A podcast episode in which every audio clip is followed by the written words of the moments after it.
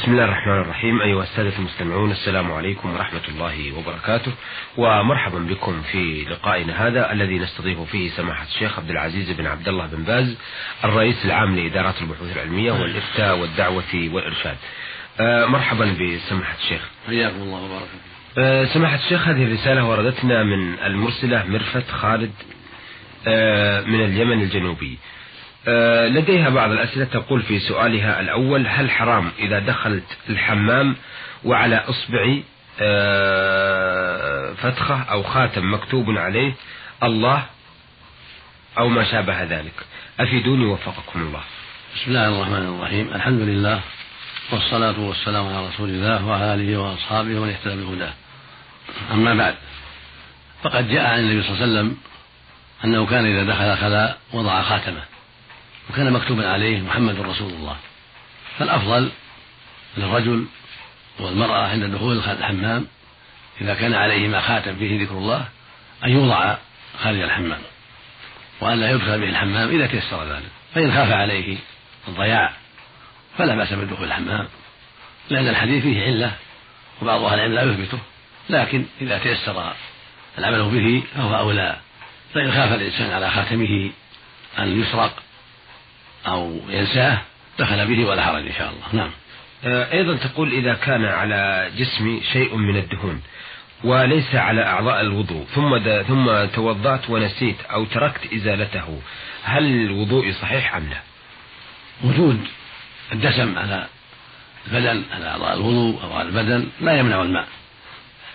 ولا حرج في ذلك. وإذا كان على غير أعضاء الوضوء فليس له تعلق بالوضوء. ولكن في الجنابة لا يضر أيضا. إذا كان في البدن دسم آثار زيت أو سمن أو شيء في ذلك من الدسم هذا لا يمنع وصول الماء إلى البشرة فلا يضر في ذلك. فإذا توضأت وفي يد يدها أثر دسم أو في ذراعها أو في قدمها فإنه لا يضر. وهكذا غسل الجنابة أو غسل الحيض. إذا كان في البدن آثار الدسم لا يمنع الماء.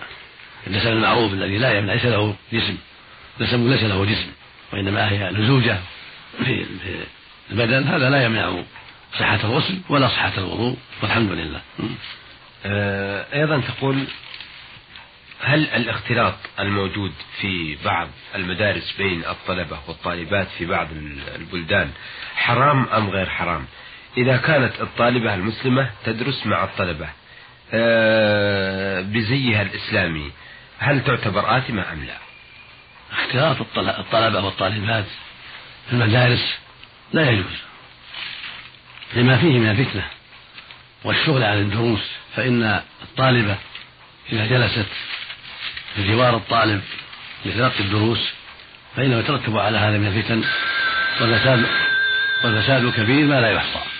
فلا يجوز اجتماعهم في درس بل يجب أن تكون أن يكون أن تكون الطالبات على حدة والطلاب على حدة.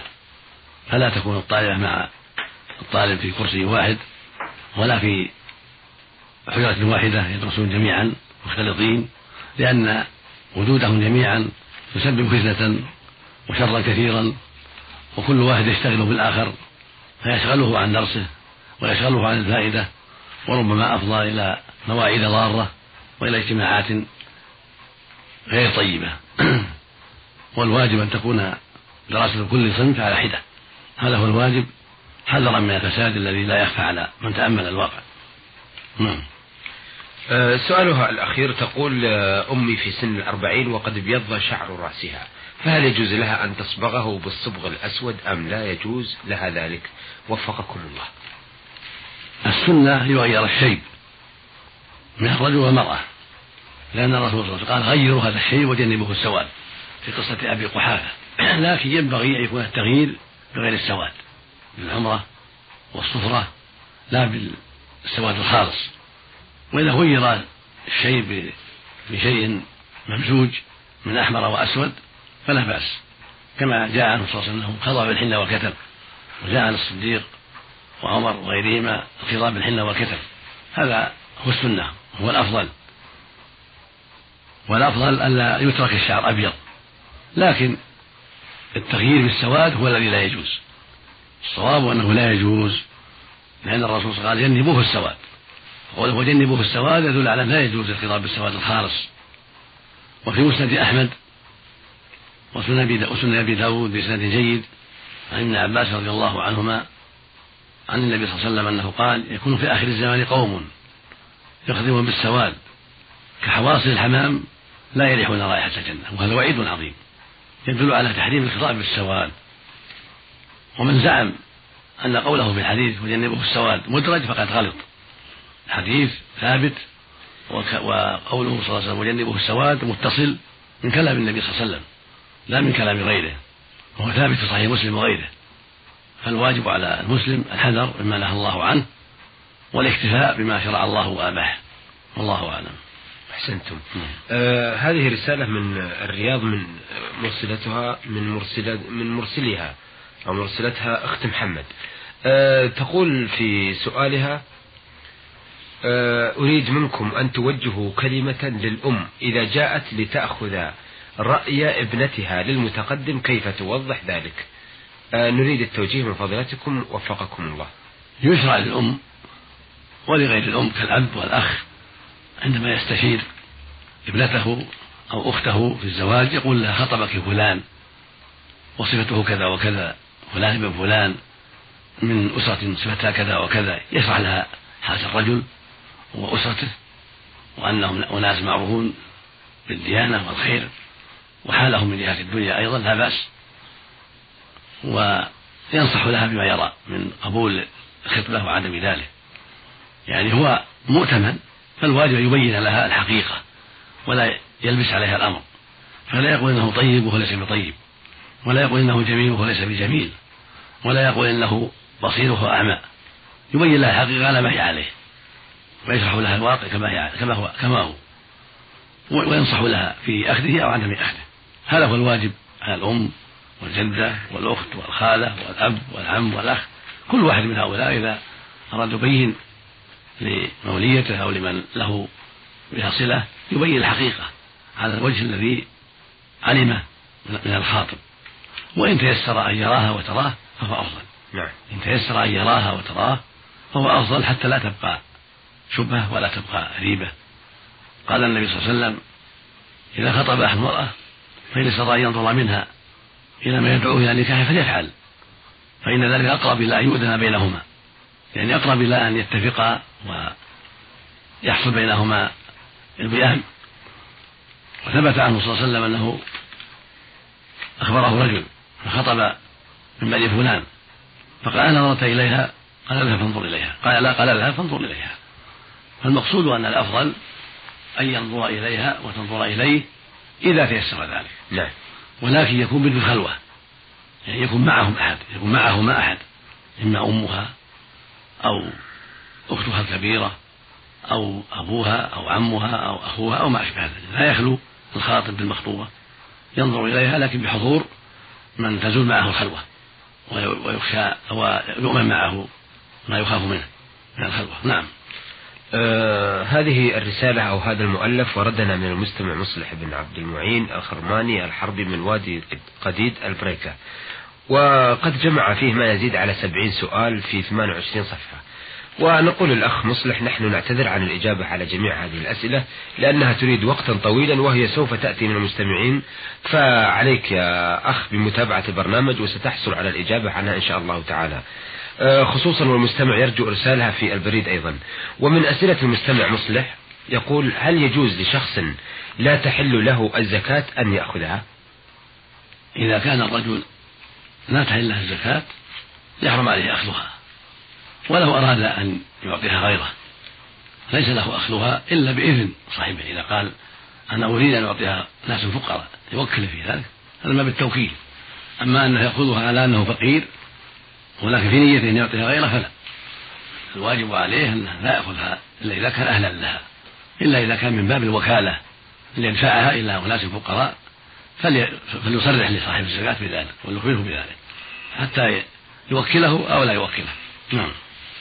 آه، أيضا يقول هل آه، المحراب بدعة في المسجد أم لا؟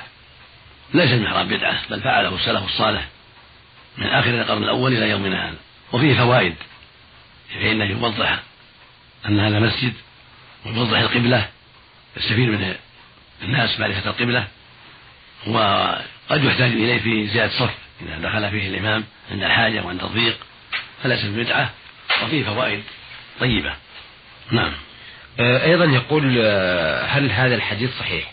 وكان صلى الله عليه وسلم يضع يديه على الأرض قبل ركبتيه أخرجه ابن خزيمة والدار قطني والحاكم. جاء في الباب أحاديث.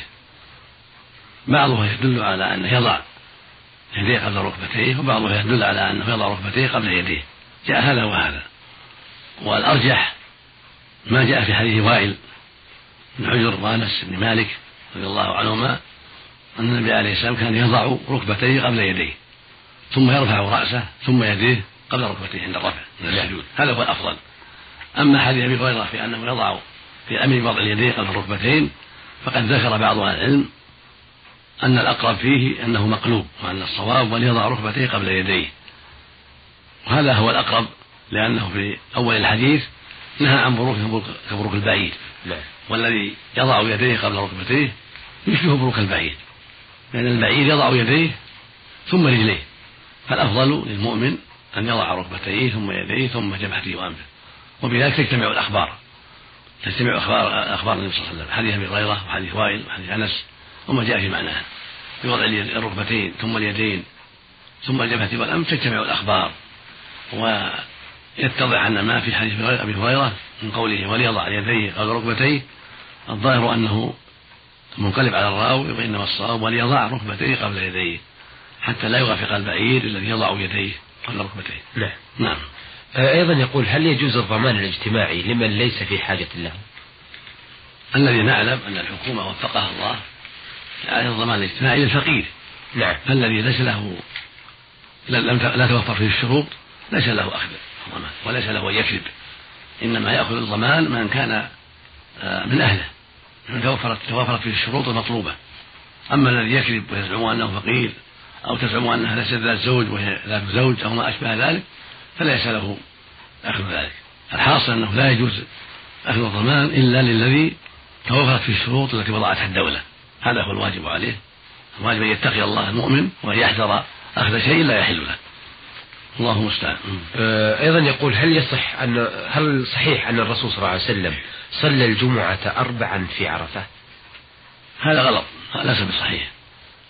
النبي صلى الله عليه وسلم صلى الظهر في في عرفات ركعتين ما صلى الجمعة. نعم. كان في السفر لا يصلي الجمعة عليه الصلاة والسلام. وكان في حجة الوداع صادف يوم عرفة يوم الجمعة. صادف يوم عرفة يوم الجمعة. فصلى النبي صلى الله عليه وسلم ركعتين سماها الرأوي ظهرا ثم صلى بعدها العصر ركعتين جمعا وقصرا جمع تقديم يوم عرفة يوم الجمعة. ولم يجهر بالقراءة بل أسرها. ولو كان جمعة لجهر بالقراءة. ثم خطب الناس عليه الصلاة والسلام خطبة واحدة. وكان في الجمعة يخطب خطبتين. وهنا خطب الناس قبل الأذان. وكان في الجمعة يؤذن ثم يخطب. فلا فهو صلى ظهرا لا جمعة من وجوه كثيرة نعم من جهة أنه صلى ركعة يسمىها الراوي ظهرا. صلى معها العصر. قصرا وجمعا. ومنها أنه خطب خطبة واحدة قبل الأذان والجمعة خطبتان. ومنها أنه خطب قبل الأذان والقاعدة في الجمعة أن يخطب بعد الأذان. ومنها أنه لم يجهر بالقراءة. والجمعة يجهر فيها بالقراءة. فعلم بذلك أن المسافر لا يصلي جمعة وإنما يصلي ظهرا ركعتين. وهذا الذي فعله النبي صلى الله عليه وسلم في عرفات وفعله معه المسلمون نعم. طيب بالنسبة للذين يخرجون للبرية دائما في رحلات نهاية الأسبوع. صلوا ظهر يصلونها ظهر لا يصلون الجمعة لكن آه السفر آه، بعضهم يقول إنني تخلفت عن الجمعة أكثر من ثلاث جمع فأنا سوف أذهب إلى القرية الفلانية وآتي لا. بالجمعة. إذا صلى ما في القرى التي في الطريق أو حولهم. نعم. طيب. فلا إذا كان حولهم قرية يجب عليهم يصلوا فيها إذا كان قريبة منهم. الأولى بكل حال يصلوا فيها. طيب هل يجوز في نظر لكن أولى بكل حال أن يصلوا في القرية التي بقربهم نعم. طيب هل يجوز للمسافر أن يؤخر الجمعة إلى صلاة العصر ويصليها ظهرا قصرا وجمعا مع العصر أو العكس؟ المسافر في سفرة؟ نعم. ما عليه جمعة. نعم. فإذا أخر صلاة الظهر مع العصر لا بأس. نعم. يعني ليس مثل الجمعة. في سفره ولو كان في يوم الجمعة. إن شاء جمع جمع تقديم وإن شاء جمع جمع تأخير. لكن الأفضل للمسافر إذا سافر قبل الظهر إذا ارتحل من مكانه في السفر قبل الظهر أن يأخر الظهر مع مع العصر جمع تأخير وإذا ارتحل بعد دخول الوقت الأول يعني بعد دخول وقت الظهر الأفضل أن يقدم العصر مع مع الظهر فيصليهما جمع تقديم كما فعله النبي عليه الصلاة والسلام نعم. أما إذا كان نازل مستريح نزل الضحى مثلا يبقى حتى تغيب الشمس أو يبيت في محال يعني ليس ليس عنده العجلة فهذا مخير. إن شاء صلى كل صلاة في وقتها وهو أفضل إذا كان في مشقة كل صلاة وقت الظهر في وقتها والعصر في وقتها. هذا هو الأفضل. وإن جمع فلا بأس. إن جمع جمع تقديم أو جمع تأخير أو في وسط الوقت فلا بأس. لا. لأن مجموعتين وقتهما واحد. آه سؤال مصلح السابع يقول هل الرشوة عامة في كل شيء من الأموال سواء كان نقودا أم أرض أم غير ذلك؟ أفيدونا وفقكم الله. الرشوة لا تجوز سواء كانت بالنقود أو بالأرض أو بغير ذلك الرشوة محرمة. الرسول لعن الراشي والمرتشي فلا يجوز أن يعطى الرشوة حتى يحيف له الأمير أو القاضي أو الشاهد أو نحو ذلك. الربا حرام وعاقبتها وخيمة وهي تفضي إلى الظلم ظلم الناس والعدوان عليهم في حقوقهم. فلا تجوز أبدا سواء قدم مالا من النقود أو مالا من الأرض أو حيوان أو طعام. لا فرق في أنواع الرشوة. أحسنتم وثابكم الله. أيها السادة إلى هنا نأتي على نهاية لقائنا هذا الذي استضفنا فيه سماحة الشيخ عبد العزيز بن عبد الله بن باز الرئيس العام لإدارات البحوث العلمية والإفتاء والدعوة والإرشاد. وقد أجاب على أسئلة السادة المرسلة مرفت خالد من اليمن الجنوبي والمرسلة أخت محمد من الرياض والمرسل مصلح بن عبد المعين الخرماني الحربي من وادي قديد. آه شكرا لسماحة الشيخ عبد العزيز وشكرا لكم أيها الأخوة. وإلى أن نلتقي بحضر حضراتكم إن شاء الله تعالى. نستودعكم الله. والسلام عليكم ورحمة الله وبركاته.